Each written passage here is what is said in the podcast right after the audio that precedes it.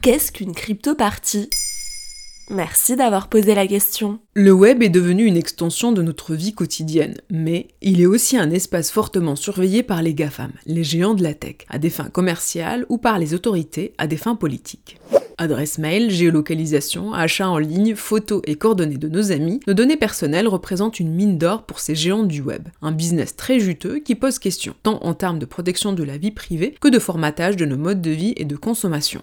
Pour apprendre à améliorer la vie privée et la sécurité de chacun en ligne, il existe des outils alternatifs pour continuer à surfer sur Internet sans laisser Google et Facebook aspirer l'ensemble de notre race. Depuis 2012, le mouvement international CryptoParty propose aux néophytes de les aider à sécuriser leur équipement informatique. Ah oui, ça m'intéresse. Tu m'en dis plus? Le mouvement a démarré par une conversation informelle sur Twitter entre une défenseuse australienne de la vie privée, qui se fait appeler Asher Wolf, et des experts de la sécurité informatique. Le mouvement devient viral. L'organisation CryptoParty est devenue en quelques années un mouvement populaire mondial visant à enseigner au grand public les bases de la cryptographie pratique, à travers ateliers publics ou sous forme de parties pour rendre l'apprentissage ludique et convivial.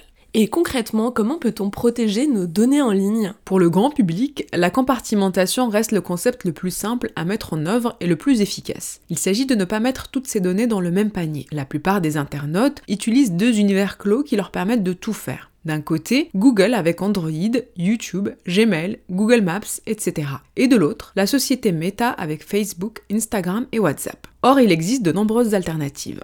Le premier conseil serait de commencer par changer de navigateur, en troquant Google Chrome par Firefox. Ensuite, il faut s'attaquer à la boîte mail, en passant de Gmail à ProtonMail par exemple. Quant au moteur de recherche, si Google reste le plus performant, DuckDuckGo est efficace pour des recherches en anglais et Quant pour des recherches en français.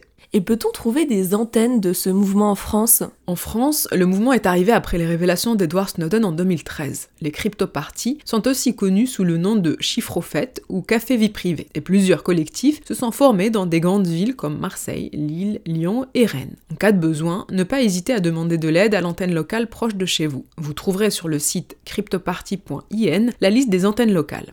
Dans des sociétés dites démocratiques, la polarisation des extrêmes est une source d'inquiétude. Les citoyens prennent de plus en plus conscience du phénomène de bulle de filtre, qui fait que l'on voit particulièrement sur les réseaux sociaux uniquement des opinions semblables aux nôtres. Le mouvement CryptoParty aide à s'outiller dans cette prise de conscience et faire ainsi éclater cette bulle de filtre. Et pour aller plus loin, vous pouvez regarder l'éclairant documentaire disponible sur Arte, disparaître sous les radars des algorithmes.